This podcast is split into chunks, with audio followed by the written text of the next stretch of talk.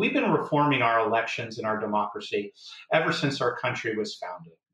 And uh, reform is a part of the American experience. Uh, and voters are going to vote for who they want to vote for. From the McCourtney Institute for Democracy on the campus of Penn State University, I'm Michael Berkman. And I'm Chris Beam. And I'm Jenna Spinelli, and welcome to Democracy Works. So, Jenna, we're talking today about open primaries. Indeed. Uh, on the show today to help us unpack this issue is Jeremy Gruber, who is the Senior Vice President of an organization called Open Primaries. You know, what's going on in primaries and caucuses and all of this as we enter in the, uh, for the 2020 election into the, uh, into the nominating season.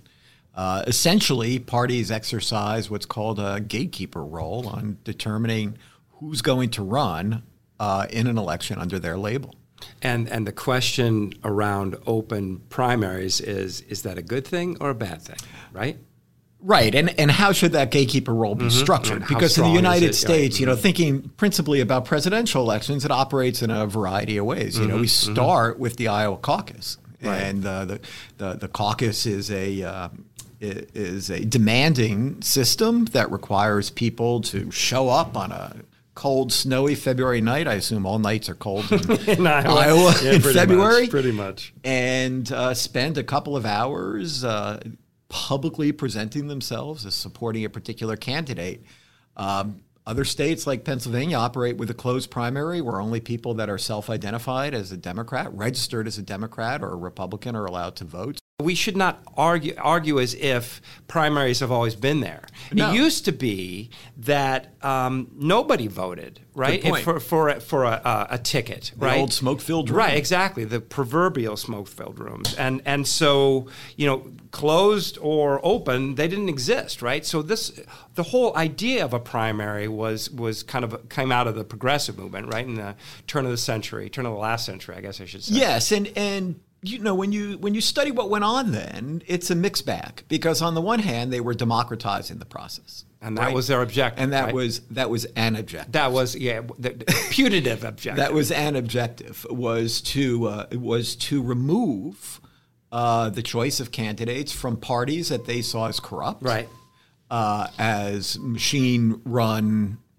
organizations that were very closed. Those are not and, inaccurate and judgments. All of right? that, all of that was true. But uh, right. but while doing that, they also weakened right. political parties right. uh, to the detriment of voting turnout. Well, there's also an argument for why parties should have this control, right? Why you should make it, why you should not be in so um, hot to make the process more democratic. Right. Well, this was right. This was a key part of the argument of one of our earliest podcast mm-hmm. guests uh, and one of our most downloaded podcast guests. So uh, I'm putting in a plug to go back and listen to the episode yeah. by Daniel Ziblatt uh, one of the two authors of How Democracies Die. Mm-hmm. Yeah, of How Democracies Die. Mm-hmm. And uh, gatekeeping is a is a key part of what they're arguing. And you, you want to elaborate well, on that? yeah, gatekeeping is. Um, uh, essential to uh, making sure that the norms and values associated with democracy are sustained.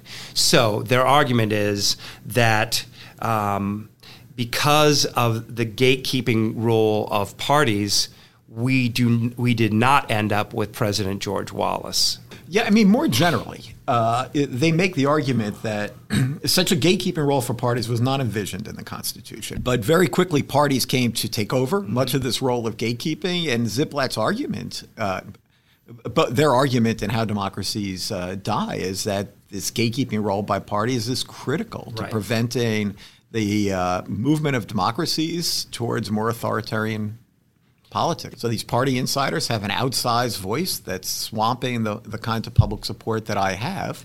Uh, and you know, Hillary Clinton ended up with the with the nomination. On the other hand, uh, certainly Ziblatt assesses the uh, nomination of Donald Trump as a breakdown of the gatekeeper well, responsibility of the party. Just to make clear, a closed part, a primary, is when you identify yourself as a registered Republican or, or Democrat, and you go and vote in that party for that party's nomination. Yeah, that's a better definition than one where Jenna's husband is not allowed to. Right. so, so if you're not registered as a Republican, you cannot vote in the Republican no, primary. you can't. It doesn't matter if you know. It doesn't matter how much you want to. Doesn't matter much how much you you think your vote counts the same. Doesn't matter. You cannot do it.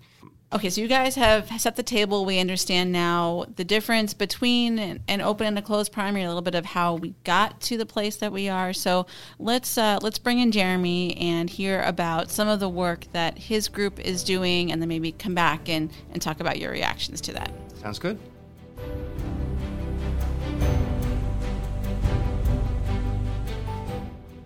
This is Jenna Spinelli here today with Jeremy Gruber. Jeremy, thanks for joining us on Democracy Thank you Works. having me. So we are going to talk today all about open primaries, and and I have to say uh, I've lived in Pennsylvania my entire voting life, so I've never uh, experienced an open primary myself. I think some of our listeners might be in that same boat, whether they live in Pennsylvania or maybe in other states that that have closed primaries. So, um, can you start off for, for my benefit and for theirs by by walking us through uh, how open primaries work? Sure. Well, elections uh, are run in the United States uh, on a state by state basis. So every state has different election laws. And in most states, uh, the primary election, uh, which is the first round of elections that voters have an opportunity to participate in, uh, is oftentimes, in most cases, run by the parties even though the taxpayers pay for the elections and you as a voter experience those elections the same way you do as the general election uh, the parties are the gatekeepers of the primary elections and they can decide who can and can't participate. Uh, in a closed primary state only members of the parties may participate in the primary. In an open primary state uh, independents unaffiliated voters uh, can participate uh, in the primaries uh, and in some states like California, Washington, Nebraska, they have a nonpartisan primary system where the parties don't run the primaries. The state runs the primary the same way it runs the general election. Uh, all voters vote, and uh, and the top two vote getters will move on to the general election. So there are different there are different forms of primaries. An open primary allows every voter who's registered to vote to be able to vote in that election.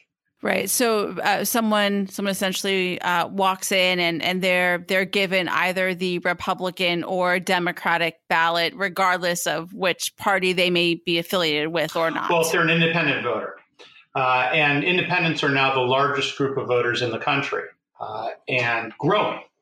Uh, if you're an independent voter, you're not affiliated with a party, like the majority of voters now are.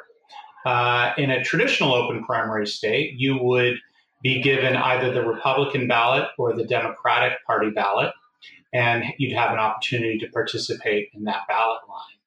Uh, if you live in one of the nonpartisan primary states, everybody would be able to vote, not just in the Democratic primary or the Republican primary. There is no Democratic primary or Republican primary in those states. There's only one primary with all the candidates on the same ballot, and all the voters get to vote for whoever they want. Right. And and so what's what's the breakdown? Um, how many states have open primaries versus closed primaries? Sure. So 38 states have some form of open primary.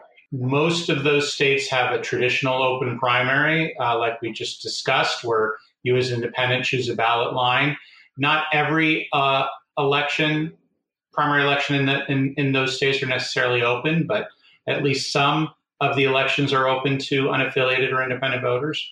Um, 12 states have a completely closed primary, like Pennsylvania, where only members of the parties may participate in the primary election. Right, and so what what's what's the history here? Um, it I what I've read there it was kind of a movement in the progressive area where a, a, certain number of of states moved to a more open system, but as you said, there are some that are still holdouts. So, um, can you just uh, kind of walk us through how that transition happened? Sure. Well, you know, up until the early 20th century, there were no primary elections candidates were chosen in sort of the proverbial smoke filled back rooms uh, by political party bosses. And you, as a voter, only had a chance to vote for a candidate once they were on the general election ballot. You didn't get the opportunity to choose the uh, a Republican nominee or a Democratic Party nominee, nor did you get an opportunity to help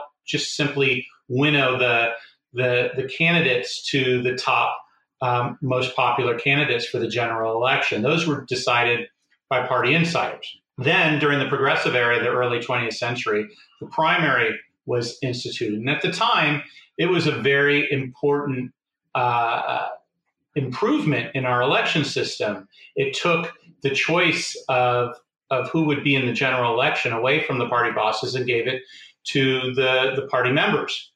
And at the time, that was a, a really important development because most people were members of a party. Uh, so there was no real issue in terms of open or closed primaries. Everybody was a member of a party at the time, and they'd have an opportunity to directly choose the top candidates to move on to the general election. But unfortunately, what's happened over the years is that there's been a, a sea change, a real climatic shift in voter affiliation in this country, particularly in the last 20 to 30 years. And we've seen more and more voters become really uninterested in becoming a member of a party, disillusioned with one party or the other, not wanting to be forced to become a member of a party in order to vote. And uh, more and more voters, particularly younger voters, uh, are becoming independent voters. Now, over 50% of millennials are independent voters. So, increasingly, what we're, uh, you know, a very progressive change started to become very exclusionary uh, because uh, a closed primary shut out the majority of voters. Um, and so more and more states started to adopt uh, some form of an open system. And now we have sort of the patchwork of, of laws that, that we do now with new states uh, starting to uh, more and more uh, adopt some form of an open primary. Colorado, for example, adopted a traditional open primary in just in 2016, and other states, like you noted earlier, Pennsylvania, are contemplating the same. Yeah, and and what is that process for moving from closed to some form of open? Is it something that happens through a, a ballot initiative? Does it come up through the court, through through the, the state legislature? Well, a, a primary can be changed in any number of ways. Um, there's generally three uh, ways that primaries have been opened in various states. Uh, the first is through a ballot initiative. California, for example, adopted a top two nonpartisan open primary via ballot initiative. Then there is uh, through legislation, um, and uh, legislatures in the past have adopted uh, open primaries. Pennsylvania's legislature is currently considering an open primary.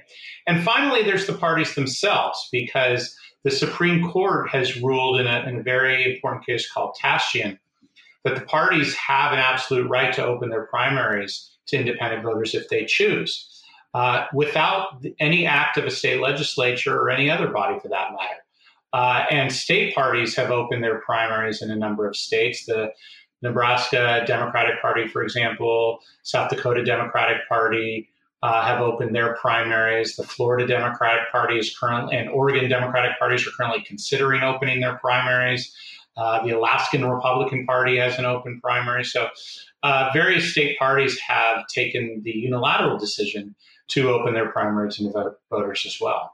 And, and so, what what do we know about outcomes here? Does does having an open primary increase independent turnout or, or or achieve some of those outcomes that that folks are are looking to to achieve what but in doing sure, this work? Well, oftentimes uh, folks try to talk about outcomes when we talk about open primaries. And the outcomes are significant. I'll talk about them in a second.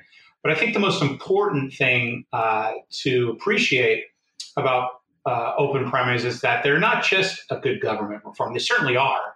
And I'll get to that in a minute. But in the first and foremost, uh, open primaries are about enfranchising voters. And uh, with now 43% of the of registered voters being independent, allow, simply allowing them to vote is a critical and perhaps the most important outcome of open primaries is letting every voter vote in every election. That's that's the the first thing that happens on day one when a state adopts an open primary, and that that's consistent in every case. Um, in terms of, of outcomes, it really it really varies. Uh, we certainly see uh, greater voter uh, participation in open primary states. Studies that have looked at traditional open primary states versus traditional closed primary states have certainly seen a, an increase in voter participation. And, and as you may know, and as your listeners may know, the U.S. tends to unfortunately be near the bottom uh, of uh, industrial countries in terms of voter participation. So uh, improvements to to that uh, alone are a very critical uh, outcome of, of, open primaries. Um, but if you look at more uh, nonpartisan open primaries in states that have adopted those, you see an, an even larger effect, uh, even more pronounced. In states that have adopted nonpartisan open primaries, as I mentioned before, where the parties are no longer uh, the gatekeepers of the election, um, you start to see significant changes in the political culture in those states. Um, California, for example, uh, you start to see uh, all kinds of new coalitions forming, political coalitions, huge rise in bipartisan uh, work on issues that simply can't move forward in more partisan environments. Issues like climate change, immigration reform uh, have a, uh, a significant bipartisan push in states that have adopted nonpartisan primaries because once the the parties get out of the way of being the gatekeepers of elections, candidates and elected leaders uh, become far more uh, representative of their entire constituency, not just the partisan few that they need to get elected in a, in a more closed system. And as a result of being much more uh, representative and to, to their entire constituency, you start to see uh, a lot more fluidity in the political culture, a lot more responsiveness on behalf of political leaders, uh, a tamping down of the hyperpartisanship that we see uh, on display in, in, a number of closed primary states, particularly, and, and certainly in Congress, um, and, and uh, a much more of a, a, nonpartisan environment for for real policy reform. That's really what the, yeah. the goal of a more open system is: is to uh, take the gatekeepers and get them out of the way, put the voters back in charge of their elections, and make their elected leaders more responsive to them and their wishes. So we, we you mentioned this notion of of gatekeepers. Do the parties have any role here, or is there is there any room as you see it for a, a gatekeeping function? Well, I, I, think that some of those discussions that you refer to sort of blur some important lines.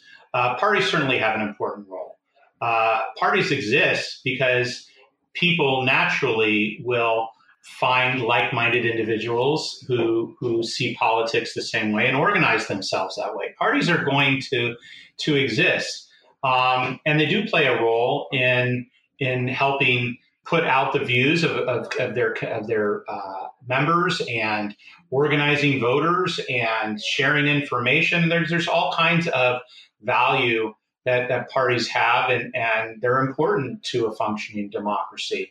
The question is not whether should there be parties or not. The question is what is the role of the parties?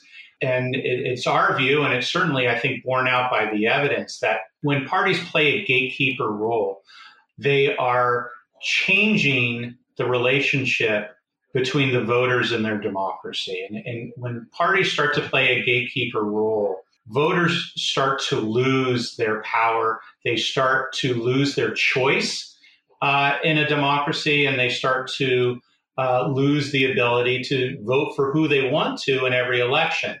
Parties should compete in elections, um, and they should participate in elections, and they should put forth candidates in elections and all the valuable things that parties do. But parties shouldn't decide in a functioning democracy who can and can't vote. Uh, you're the right age, you are registered to vote, um, then you should be able to vote in every election, certainly because these are taxpayer funded elections. And oftentimes, what the discussion tends to forget when it comes to open versus closed primaries is that regardless of whether a system is open or closed, these are publicly financed elections. Primaries are publicly financed elections. You pay for these elections whether you're in an open primary state or a closed primary state. And it just follows that if you pay for an election, you should be able to participate in it. You know, one of the founding principles of our country was no taxation without representation. That's really what open primaries is. So, the other thing that we sometimes talk about or, have certainly heard about since the 2016 election is the idea of uh, negative partisanship, as it's sometimes called. So, people aren't necessarily voting for a candidate, they're voting against the other one. Um, is is there any any evidence, or do you maybe see potential for that to happen in an open primary system, where someone's going to say, you know, I might lean Democratic, so rather than voting for the person I think is the best candidate on the Democratic side. I'm going to vote for whom I believe to be the least electable Republican candidate, um, so that when it comes time for the general election, the, the the Democratic candidate maybe has has a better chance. You know, anytime we talk about reform in this country, uh, that type of a, of a criticism is is brought up, and I think it's important to look at who brings up that type of a criticism. Uh, that criticism always tends to come from the establishment itself. Oh, you know, you may not like the system we currently have, but just think what would happen if you tried to reform the system and all kinds of terrible terrible scenarios are, are floated as, as possible outcomes if you simply try to reform the system. We've been reforming our elections and our democracy ever since our country was founded. And uh, reform is a part of the American experience. And voters are going to vote for who they want to vote for. Um, and we uh, shouldn't be in the business of telling voters who they should or should not be able to vote for. You have a, every one person, one vote, and you should be able to vote for who you want in every election. Um, the idea that that we should use uh, critiques of how you might vote um, as a way of stopping reform, as the way of limiting reform, is is a scare tactic as far as I'm concerned. Voters consistently vote their conscience. They don't take that vote lightly. And it's a very rare occasion where they try to throw that vote away and try to play some sort of gamesmanship. Uh, it doesn't work.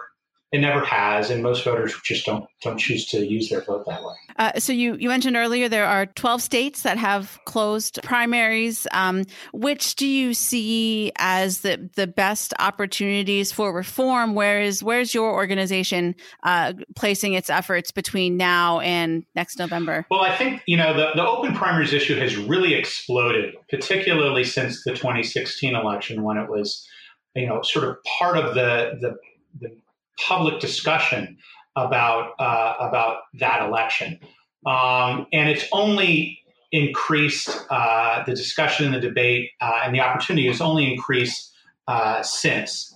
Um, and there are open primaries campaigns uh, in a dozen states um, right now.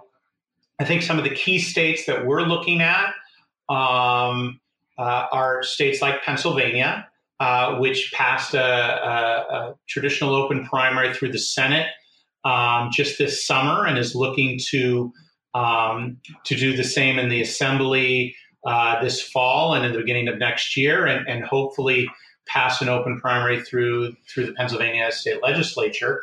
Uh, we're looking at another close primary state, Florida, perhaps the most important state politically in the country, another purple state. Um, they have a ballot initiative that they are currently gathering signatures for, and and we're pretty confident we'll be on the 2020 uh, ballot in Florida for a nonpartisan top two open primary in the in the style of California.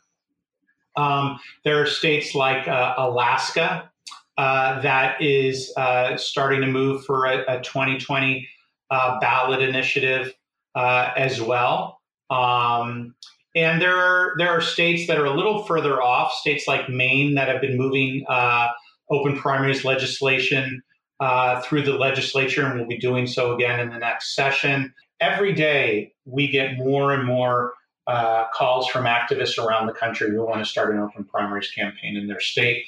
Um, and I think that's largely being driven by the by what I, I talked about a little bit earlier the significant change in the way voters starting to see their political affiliation, the move away from party affiliation in this country, um, uh, and uh, the desire to remain unaffiliated, um, and the lack of uh, inclusion for now the largest group of voters in the country. Yeah, and, and as your your organization is is out there doing this work and, and, and working with companion groups in these states, are you seeing anything to indicate that the the parties are pushing back or they're starting to to feel any of this this pressure? Well, the parties, uh, you know, it's funny. The open primaries issue is one of the very few issues that unites the parties. Unfortunately, it's an opposition, but it does unite them. Um, you know the the party opposition has uh, has remained uh, consistent, I think, over the course of this issue, and is still largely opposed today. But what we are seeing are significant fractures within the parties.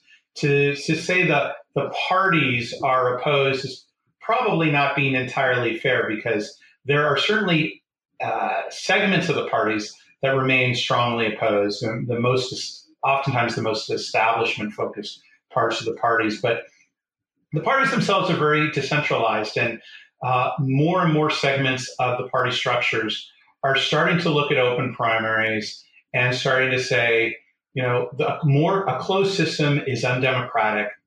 Uh, it's unrepresentative. We need to build bridges to voters that are unaffiliated with the parties, not tell them just join a party or or or you're out of luck. Um, and you know we're seeing more and more elected leaders that are becoming uh, tired of not getting anything done and looking at open primaries as an important step, not a silver bullet certainly, but an important step in trying to create a more open environment uh, where all the voters can participate and elected officials uh, are more free to be, be able to do the people's business.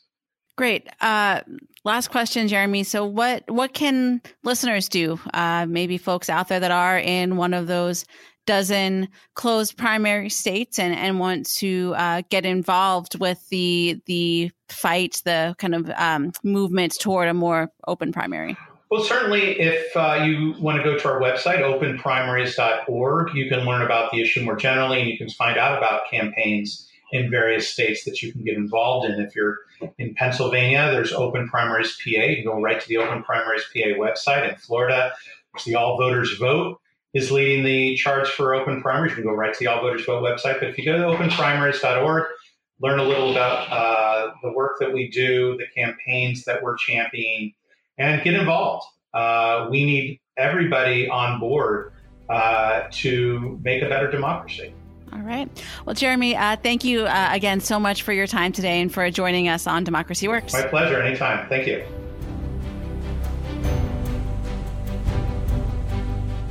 Well, thanks, Jenna. That was a that was a very interesting interview. Uh, I learned a lot about how primary systems operate and some of the arguments in favor of moving to a more open primary system.